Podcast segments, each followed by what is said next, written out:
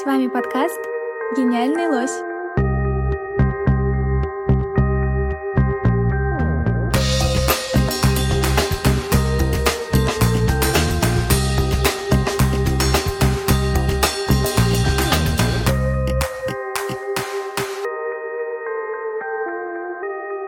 Всем привет, меня зовут Юлия, и я хочу поговорить с вами о стрит-арте и о том, как он влияет на наше восприятие города, и почему, собственно, предметы уличной культуры для нас часто являются гением места. Если мы говорим про стрит-арт, то, наверное, сначала нужно сказать, что это один из подразделов современного искусства.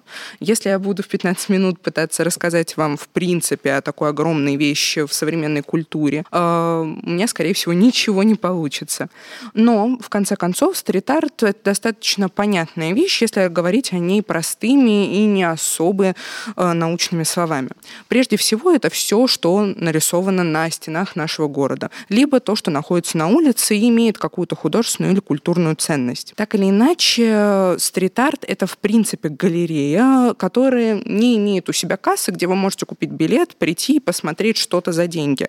Именно поэтому стрит-арт и так э, привлекателен для большинства художников в наше время. Э, также стрит-арт Э, прежде всего напрямую связан с урбанистикой. Если мы предполагаем, что что-то рисуется в городе или появляется на фасадах зданий нашей любимой улицы, то так или иначе это будет связано с разделением районов или появлением каких-то новых э, личностей, культурных инстанций в том или ином месте города. А вообще стрит-арт появляется далеко не в 21 или в 20 веке, а гораздо раньше, еще во времена Древней Греции и Древнего Рима. Первые подобного рода объявления были найдены даже в Древнем Египте, и что замечательно, стрит-арт в принципе встречается достаточно часто и одновременно по временным рамкам. То есть он появился одновременно и в Древней Греции, и в Древнем Египте, и в странах Месопотамии. Если это, в принципе, можно считать стрит-артом. Многие ученые сходятся во мнении, что, скорее всего, это все-таки зачатки того, что мы сейчас называем уличной культурой. Вообще стрит-арт в современном понимании — это граффити, но я с этим не согласна, потому что существует достаточно большое количество количество различных типов тех или иных культурных э, кодов, э, которые используют разные художники и авторы. Это могут быть муралы, то есть большие росписи фасадов зданий, либо же теги. Это быстрое изображение никнейма художника, возможно, с цифрами, связанными с его адресом проживания. Или же иногда это изображение на асфальте, допустим, как работа Якова Хорева э, из Выкса «Желание». Художник изобразил в такой круговой манере желание, которое он собирал собрал с помощью опроса у жителей Викса. Но мы с вами находимся в Москве. Во всяком случае, московская команда подкаста находится в этом городе, и мне хочется поговорить про то, как этот город влияет на культурные инстанции разного рода. В конце концов, стрит-арт уже давно не только про вандализм и про уничтожение каких-то культурных ценностей и исторических зданий. Часто различные культурные центры идут какой-то культурный договор с художником, заключают с ним различные сделки и даже открывают э, отдельные выставки, посвященные посвященные тому или иному течению в стрит-арте. Мне хочется отдельно поговорить про Пушкинский музей, поскольку наш проект так или иначе обязан этому музею, про краснодарских художников Recycle Group, которые творят свои произведения часто специально для улицы. Это не граффити, не теги, это настоящие культурные инсталляции из переработанного пластика.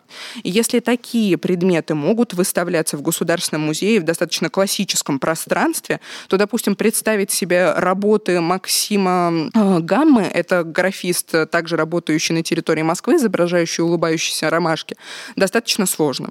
В то время как, допустим, в ГЭСе или в винзаводе это смотрится достаточно комфортно и приятно даже человеку, который так или иначе не связан с искусствоведением или культурой стрит-арта в принципе. Вообще занятие стрит-артом долгое время считалось вандальным, как я уже сказала, но даже на заре появления русского стрит-арта в 2000-х годах появляются первые культурные инстанции, которые занимаются выставкой. Так, например, Винзавод в 2006 году создал целый фестиваль уличного искусства, пригласив к себе сейчас уже известных амбассадоров многих брендов и полностью сложившихся художников, а на тот момент просто новичков в стрит-арте, для того, чтобы расписать все внутреннее пространство винзавода. Получилось это действительно прекрасно. Многие из этих работ находятся сейчас в архиве РАН, о котором я еще поговорю чуть позже, и, в принципе, в соцсетях и в интернете, и на сайте винзавода. Я уже упоминала о такой части стрит-арта, как э, искусство тега. Э, впервые оно появилось э,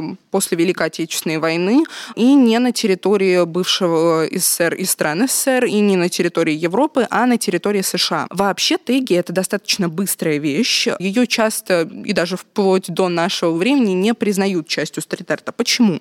Изначально идея и философия этого движения в том, чтобы быстро запечатлеть свое имя и стать известным из-за постоянно повторяющегося символа. То есть имя плюс цифра, допустим, адресом вашего дома, в котором вы живете. И если вы будете повторять это имя постоянно, буквально на любом люке или на коробке светофора, то вы рано или поздно станете известным. Так думали многие первооткрыватели стрит-арта на территории Америки, но с этим начали достаточно быстро бороться, и до сих пор многие считают это вандальным проявлением, ни в коем случае не связанным э, с современным искусством. Но, тем не менее, теги так или иначе породили отдельную ветвь э, современного стрит-арта. Это граффити с бабл-буквами. Это большие, выпуклые, как будто бы из воздушных шариков, таких часто немножечко токсичных и ярких цветов, которые мы можем видеть на вагонах метро, если мы окажемся с вами в Нью-Йорке. Или, допустим, если окажемся на Ярославском вокзале города Москва.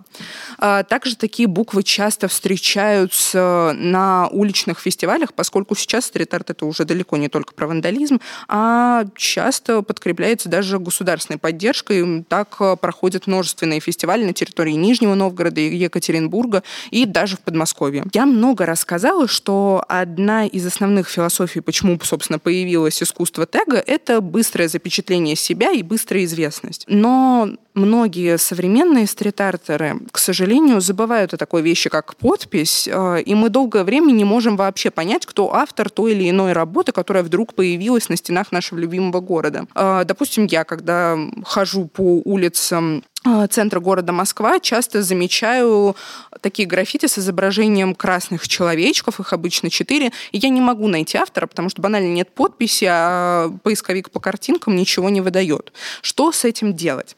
Вообще архивирование своих работ в последнее время достаточно приятная вещь не только для классических музеев, но и для художников-стрит-артеров.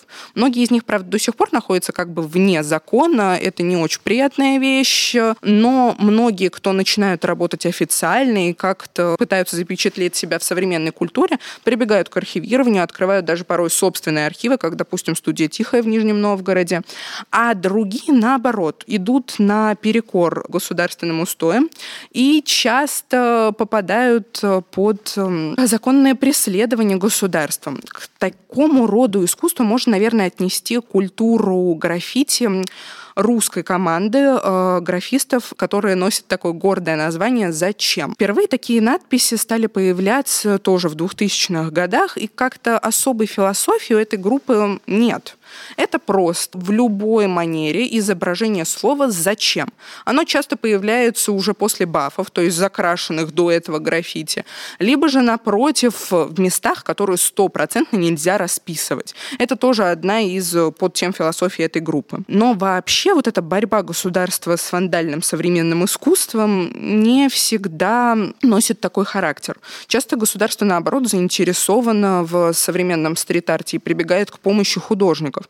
Так, допустим, на стенах города Москва появилась серия проекта граффити с изображением исторических личностей на исторических фасадах зданий. А эти личности должны были привлечь внимание москвичей к истории не только города, но и всей страны. И сделаны они не под предводительством какой-то отдельной арт-группы, а по заказу русского военного сообщества, которое, собственно, создало этот проект в начале 2010-х годов, и он, большинство этих работ существует до сих пор. Помимо государства к какой-то такой рекламной деятельности художников прибегают многие бренды. Так, допустим, бренды спортивной одежды часто пытаются изобразить на фасадах домов собственных моделей, но как бы в такой художественной и новой форме.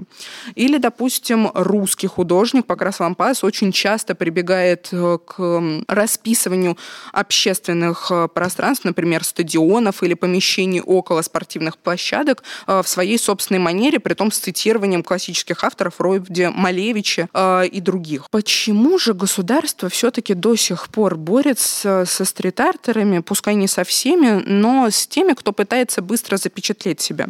Вообще, я недавно для себя открыла, что существует целый свод правил, как э, и, собственно, по каким именно вот пунктам можно создать собственное граффити на территории Москвы. Но такие правила скорее ограничивают художника, чем позволяют ему творить свободно. Э, у Бэнкси есть такая интересная работа, которая носит лаконичное название, что свободные стены — это криминал. В чем-то я могу с ним согласиться, потому что вообще весь дух стрит-арта — это в чем-то действительно вандализм. Без этой анархии эта культура перестает развиваться и жить своей собственной жизнью. Но с другой стороны, именно такие предметы, которые часто замазывают э, не в цвет стен, просто исчезают из нашей памяти и больше не играют никакой роли в нашем восприятии города. В то время как те, которые создаются по правилам, будут э, жить долго и счастливо на стенах и фасадах зданий и приносить нам какое-то отдельное воспоминание. Вообще стоит еще поговорить о том, что граффити появлялись одновременно не только на территории древних стран вроде Египта и Греции, но даже сейчас. Есть повторяющиеся элементы, повторяющиеся мотивы художественных работ, которые так или иначе видятся нам не только на территории городов Москвы, но и на территории Европы, Америки и даже стран Азии. А, я могу привести сразу несколько примеров таких повторяющихся мотивов. Один из самых известных — это, собственно, текстинг. Это изображение граффити только с использованием текста. При этом не как э, с бабл-буквами, которые буквально пышут какой-то яркостью и привлекают к себе внимание, а нет, наоборот, самым обычным шрифтом. И чаще всего они привлекают к себе внимание за счет того, что находятся в труднодостигаемом помещении или очень высоко на здании. Допустим, в Нижнем Новгороде есть э, деревянный барак, который сохранился с помощью граффити. Это огромная, очень красивая работа. Она представляет из себя деревянное старинное здание, которое как бы опоясывается белым текстом, цитированием э, текстов Блаженного Августина. Этот проект был призван сохранить э, деревянное здание в центре города. И похожим методом пользуется другой художник, уже не из Нижнего Новгорода. Его зовут Дмитрий Ламонов, и он сделал особую роспись спортивного здания в Уфе.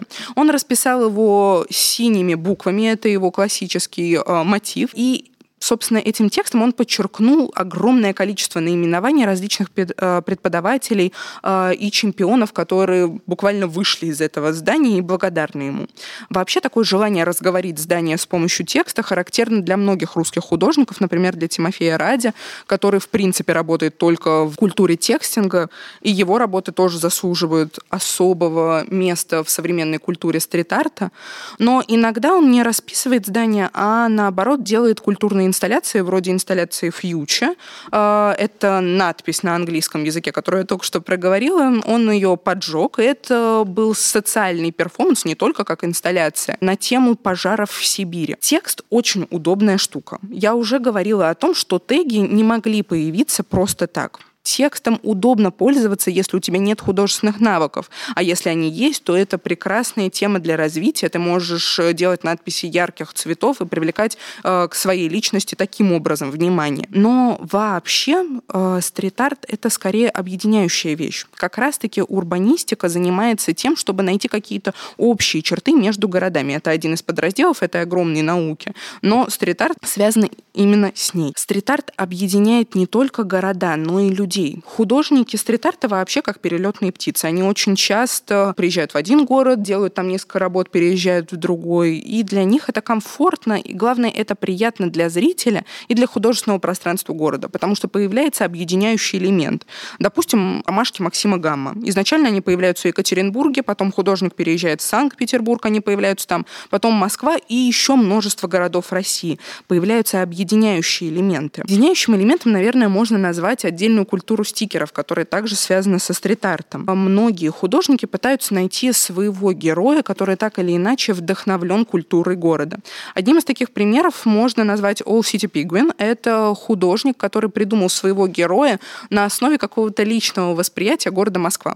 Это изображение в таком немного мультяшном стиле э, голуби или попугая или просто какой-то необычной птички, которую можно расклеить буквально где угодно. Во-первых, стикеры — это очень удобно. Вы можете его взять с собой, не нужно долго подбирать баллончики с краской и потом э, бегать от представителей закона. А я ни в коем случае не призываю вас творить современное искусство таким способом, но где это разрешено, потому что существуют официальные стены, которые можно расписывать, можно поучаствовать в развитии современного искусства с помощью стикеров, потому что это удобно, это просто, и почти за каждым из этих стикеров есть какая-то своя история, которая так или иначе интересна не только зрителю, но и художнику, который пытается с помощью этого стикера что-то до нас донести. Или, допустим, художник Костя Август, работа которого есть не только в Москве, но и во Владикавказе, который является второй частью нашего проекта. Он рисует очень часто такие красивые желтые осенние листья. Это скорее ностальгия по какому-то такому необычному детскому времени, которое художник пытается передать. Ну или же это просто один летящий листик, который связывает таким необычным художественным образом города. Или же работа субтитры Владимира Абиха, который ездил по городам России и вставлял свое граффити таким желтым, хорошим, запоминающимся шрифтом подпись того, что он видит. Обязательно посмотрите в интернете, это очень интересно выглядит. Но помимо всего прочего, стрит-арт, как я уже сказала много раз, это объединяющий элемент не только между городами, но и людьми, которыми живут в этих городах. У нас есть одинаковые воспоминания, которые становятся нашими гениями места. То есть, допустим, мы приходим в кофейню, покупаем стаканчик, и вот когда попиваем этот прекрасный напиток, смотрим на трубу этой кофейни, видим какой-то стикер, возможно, мы его даже и не запомним. А потом приезжаем в другой город, повторяется ситуация, смотрим на трубу, и мы замечаем точно такой же стикер. И у нас происходит такое соприкосновение двух абсолютно разных точек э, на разных территориях, порой даже в разных странах. И вот это странное сочетание, такая незримая связь между стрит-артом и жителями городов, это, пожалуй, и есть своего рода гений места. Я думаю, что именно поэтому мы запоминаем эти предметы. Мы запоминаем эти различные инсталляции, муралы, роспись фасадов или же просто просто теги на коробке светофора, потому что мы просто переходим эту пешеходную зону каждый день. В принципе, стрит-арт играет скорее роль декорации, а не основного нашего воспоминания. Но именно такая второстепенная роль и играет особую значимую часть э, в нашем восприятии термина «гений места». И закончить, наверное, мне хотелось бы тем, э, что искусство это прекрасно, любите его. И фразы нижегородского художника вокруг такой контекст, что подтекст не требуется. Любите стрит-арт, почаще смотрите на улицы, вы найдете там своих героев, возможно, даже себя, и это будет очень интересно, я вам обещаю.